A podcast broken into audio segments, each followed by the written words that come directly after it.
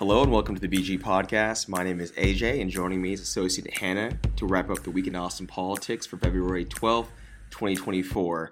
Um, pretty light week, all things considered, from prior weeks we've had. Um, uh, you know, I think we had you know we had items at council yes or yesterday on the 15th. Um, nothing too controversial. Two items passed. Item 24, item 25. Item 24 was Councilmember Vanessa Fuentes' resolution regarding the development or starting the process for the development of guidelines around artificial intelligence used for the city of Austin. And item 25 was the start of a potential climate bond and development by Councilmember Ryan Alter's office. So, Hannah, thoughts on both of those? It's been again, I think it was a calmer week overall as we've had in past, uh, past you know, recent past um, weeks. Yes, yes, it was definitely, um, I guess, less controversial. Um, at yesterday's council meeting, we did see a lot of public communication just from the uh, creative and music community as they came out in support of the item to um, use city funds to fund Blues on the Green. So that um, it was great to see everyone in the morning speaking on that. And we saw a lot of different faces we usually don't see, uh, just because this was, I think, one of the first times in a while that we're really talking about um, something so big and um, I guess, loved by the city and the creative arts community. Yeah, Blues on the Green, for those who aren't familiar uh, with Austin, is a weekly or it's a it's a music music show that series mm-hmm. over several weeks um, on in Zilker Park on the same footprint where we have Austin City Limits Fest. And so, uh, as Hannah said, it's I mean, well, one, it's it's grown. I mean, it, it, it is massive. I remember, you know, I've been in Austin for quite a while. Um, it was I don't even know if you can really hear the music sometimes, depending where you sit. You if you want to hear the music, you got to get there really early and get a good spot up front because that whole that park gets packed. Yes, it is just one stage. Um, if you've been to ACL and not Blues on the Green, you'll probably recognize that that the stage that they have at Blues on the Green is the the headliner stage at ACL. Mm-hmm. It's the one stage they have. It's a little bit smaller though. Um, but that's I think one of the reasons we saw so many people come out and speak is that because that's a technically, even though so many people come, it's a smaller venue for smaller local artists to be showcased. And so um, that was passed. They're going to look for city funds to to see if they can fund that. Um, and hopefully we get another Blues on the Green this summer. Um, ACL Live and among other people uh, came out in support of that yesterday, mm-hmm. and so um, we shall see this summer. Mm-hmm. And that item was supported or brought up by Council Member Natasha Harper-Madison. So leadership leadership there. Keep Austin as a musical city. Mm-hmm. Um, and then yeah, again, it was a very short council agenda. There were 42 items. They went um, as per usual, pretty deliber- deliberately, but um, ended pretty you know relatively well on per per how they usually go, pretty early in the afternoon. Um, so not again, not a lot really happening on the as as opposed to prior weeks. I think right. We were kind of the city manager search ended officially on Monday the 12th yes. as well. And so that portal is now closed. We know the city of Austin had a community survey posted online. We had that in the BG Reads um, that, that, ran from the 13th until today, I believe. Yes. And so I'll, I'll, the links to live. I'll put it in the show notes for their for view. But there are three questions on there um, for community input, and um, you know I think we may be on on track to have a you know depending on the pool looks like and I'm, I'm sure there's some other community engagements, you know, more targeted or direct engagement happening with, with community groups um, between now and, and April. But yeah, I know uh, earlier on this year, the council had indicated, at least the mayor's office had indicated the council um, with no no real pressure to have to do this, but you know, looking at having a hire by early April, early to mid April. So more to come there. And then again, that's a higher, not that they would start. I think the, the, well, the goal is for interim city manager Garza to finish out at least the budget cycle. So that which would be the council would vote on the budget later part of August. Yes. Um, and then the you know a new era begins. It's yes. been it, I think you know it, tying back to the interim city manager, uh, recording this on you know on the on the sixteenth, and he's been so it's been about it's been a year. A year and one been day. A, a year and one day. Mm-hmm and what a year it's been. You know, Hannah, we just I was looking at some of your prior iterations of the City of Austin org chart red lines, mm-hmm. um, from the one you did earlier last year um, to the one, most recent one, and I think it's gotten a lot the red lines have decreased to a degree, and some rules are now permanent. Yeah, yeah, it's definitely you know we're no longer having to draw lines across the org chart to connect it to a different department. Um, things are starting to. I think we're seeing less changes every time I edit that. Um, and more uh, permanent appointees being added. Mm-hmm. So yeah, again, once we have this new city manager in, I think even once that person selected, we'll be doing a deep dive, or they're when they're announced, either they're selected, I don't, depending how the city does that, but we'll be doing a deep dive into whom or whom those candidates or that finalists may be for our clients, um, as well as sharing general information that we find for our listening audience, as well as the subscribers to the BG reads. And so we'll have links to all those in the show notes. Otherwise, y'all have a great weekend. Oh, and for those who are running the Austin Marathon, um, I look forward to seeing you out there. I'll be I'll be out there on this Sunday morning at seven o'clock. Hannah, what are you are you running as well? I'll be running the half. That's still more than most people. So I'm nervous, but um, hopefully I all I want to do is finish it. That's the goal. My goal. I ran the marathon last year. My only goal was don't walk. So mm-hmm. if I had to, if I was an 11 minute mile pace, wherever it was, the only goal was keep it simple. Just don't walk. Yes.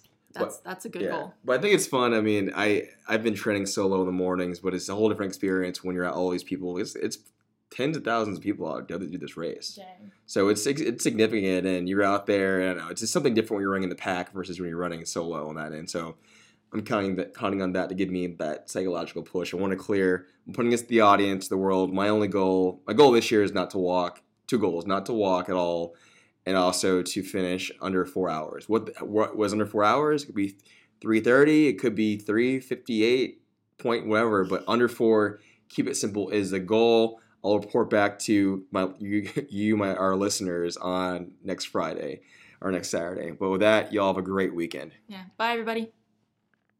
I'm really curious to see how how that shapes up, and we'll, we'll we will see as as much as y'all do in the audience and uh, report back as as we hear more about that.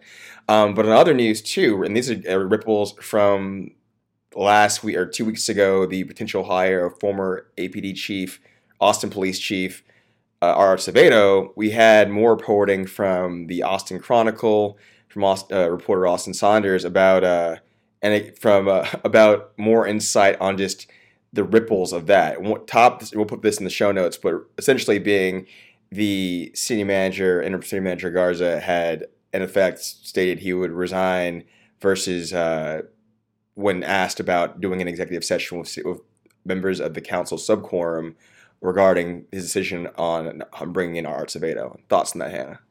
Yeah, it's uh, it's definitely interesting. It's one of the juicier things that's happened this year already.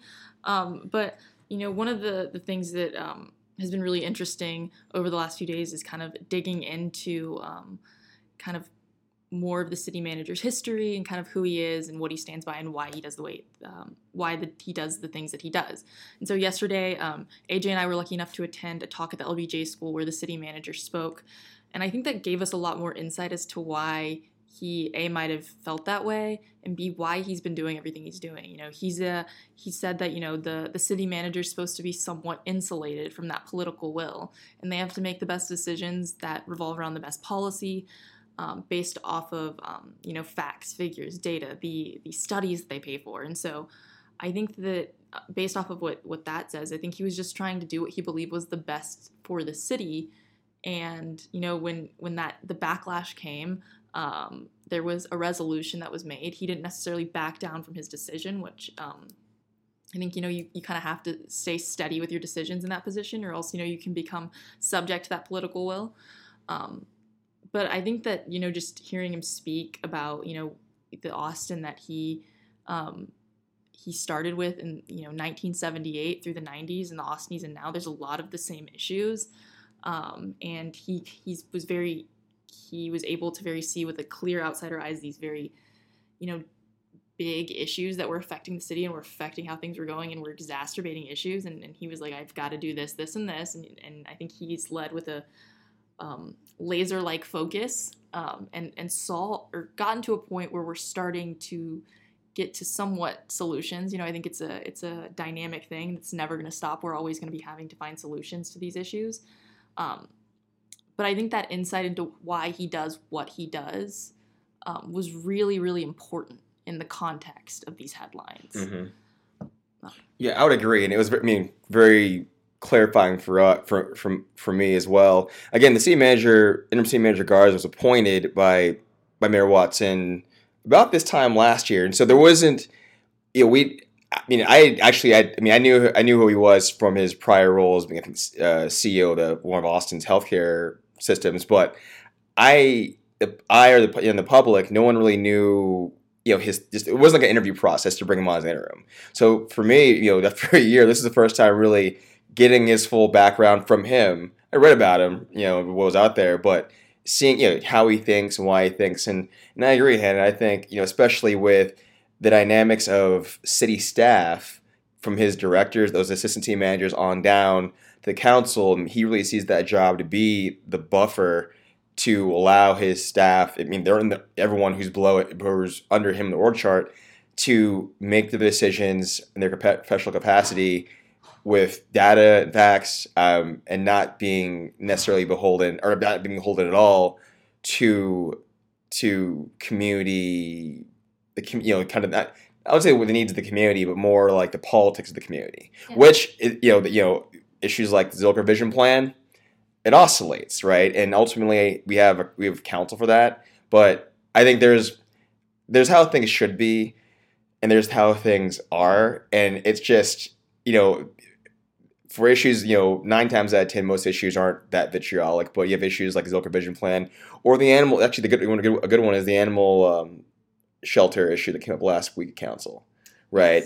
It was there's what there's what the staff recommended based on what they saw and what they were studying, and they're not taking about their word, and versus what a lot of act, groups who were focused on advocating that community wanted.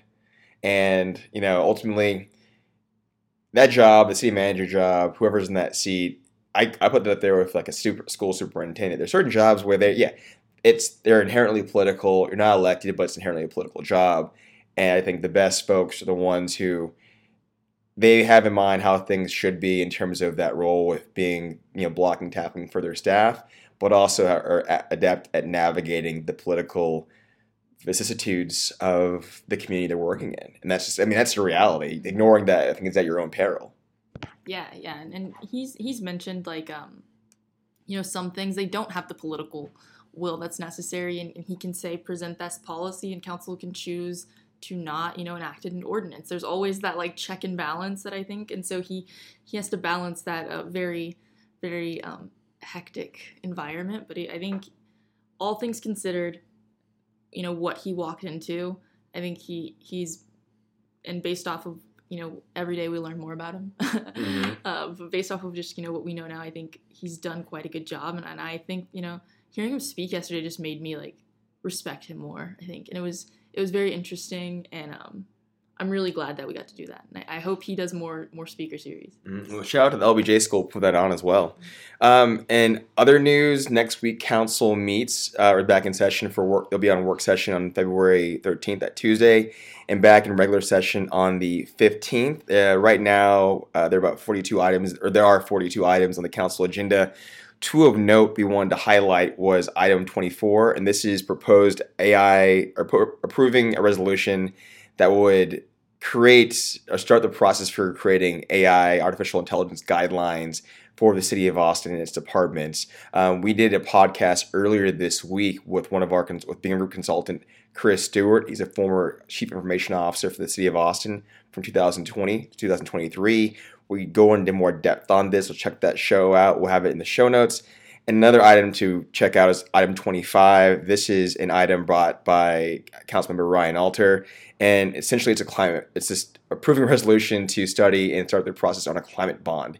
Very comprehensive. I saw that Councilmember Allison Alter on, on the message board earlier today had some had amendments she wanted to bring in that Ryan, Councilmember Ryan Alter is going to include. So more to come on that, but notable that the you know the last City of Austin bond was in, was uh, in November of 2022. That was for an affordable or a housing bond that uh, was for 350 million. And so I think there's been a, a, positive track record on, on on just bonds overall, City of Austin, and that bond, the last one in 22, um, passed by nearly 71 percent. So uh, no yet, no word on the pricing of this. Or what will all be included. I'm sure it'll be comprehensive, and I'm sure there'll be people who love it as much as there'll be people who hate it. And we'll be here to cover all that as Mhm. as this unfolds. Other than that, though, y'all have a great week and great weekend, and uh, any um, yeah, take care. Yeah. Enjoy Super Bowl Sunday, everybody. That's what I was gonna say. Enjoy Super Bowl Sunday. You have a team, Hannah? Um, I personally have no skin in this game. I'm I'm just gonna watch the uh, the for the Taylor Swift sightings Mhm. and the commercials. We'll have to do a bet on how many. Uh, something a bet on how many uh, cut shots we get of her. Yes, yes. All right, y'all have a great weekend. Bye.